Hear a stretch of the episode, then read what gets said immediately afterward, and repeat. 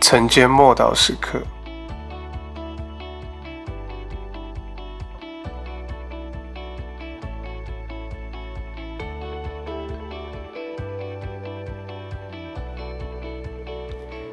哥哥他，约翰福音十九章十七到十八节，他们就把耶稣带了去。耶稣背着自己的十字架出来，到了一个地方，名叫骷髅地，希伯来话叫哥哥他。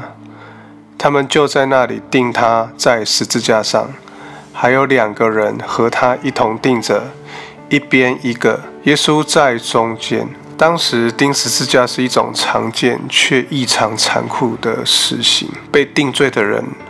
会挂在木头上好几个小时，有时候会长达好几天，任由他生命慢慢的、痛苦的、逐渐的消失、死亡。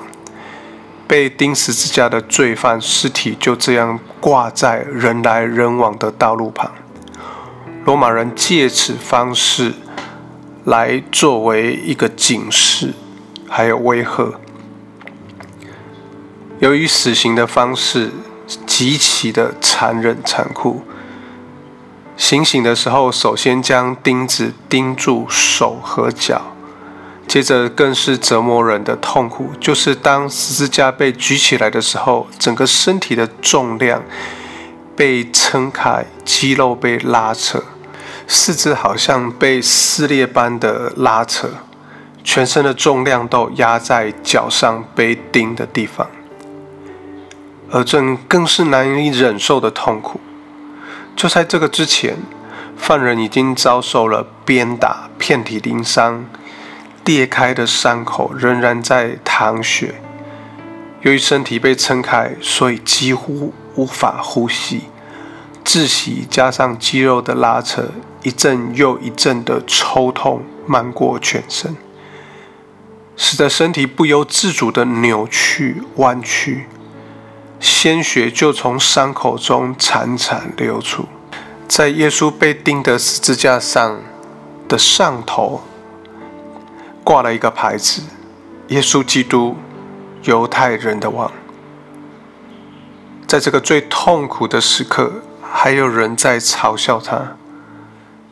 而太阳通常炙热的光芒会使受刑者更受折磨，却消失了。在耶稣面临死亡的最后几个小时的时候，在那个最痛苦的时候，也就是下午午后三点，遍地都黑暗了。后世人将这个星期五称为受难日，天地同悲，神亦哀伤。虽然可怕，却是必要的。